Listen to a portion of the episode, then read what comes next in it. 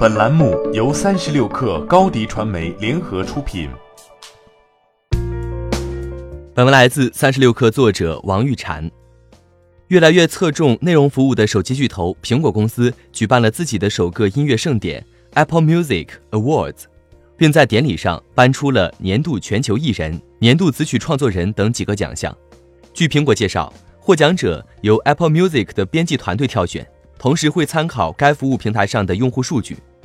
被中国歌迷昵称为“碧梨”的美国年轻女歌手比利·爱丽什成为了苹果音乐奖最高奖项的首位获得者，即年度全球艺人。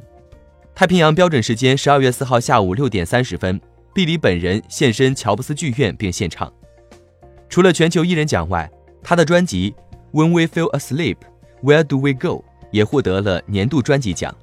他和他的哥哥还一起获得了年度最佳歌曲作者奖。可以说，首届苹果音乐奖把几个最有价值的奖项都颁给了碧梨。这个结果也是可以预见的，毕竟他的获奖专辑是过去一年 Apple Music 应用上播放次数最高的专辑，总播放量超过十亿次。根据苹果官方的描述，每个奖杯都采用了苹果定制的硅晶片。该晶片镶嵌在抛光的玻璃片和经过机械加工和阳极氧化的铝制主体之间。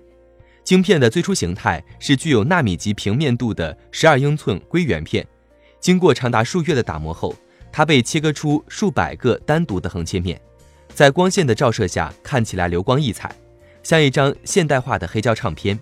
Apple Music Awards 的推出进一步证明了该公司对服务业务日益增长的关注。今年，苹果推出了新的订阅服务，例如 Apple TV 加、Apple News 加和 Apple Arcade，这些服务都强调独家内容。苹果的音乐流媒体服务已经做了四年，今年才颁出了第一个奖项。在这之前，这家科技巨头曾与主流音乐颁奖晚会合作，比如2019格莱美奖，但他如今想根据自家流媒体的数据和内部评委的意见，授予自己的奖项了。Apple Music 的竞争对手 Spotify 最近也宣布了自己的音乐奖项，它将根据流媒体和用户参与度数据选出获奖者。首届 Spotify 大奖活动将于明年三月五号在墨西哥城举行，并在该地区所有西班牙语国家的 TNT 上进行直播。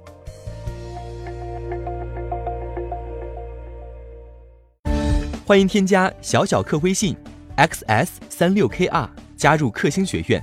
每周一封独家商业内参，终身学习社群，和大咖聊风口、谈创业，和上万客友交流学习。高迪传媒，我们制造影响力。商务合作，请关注新浪微博高迪传媒。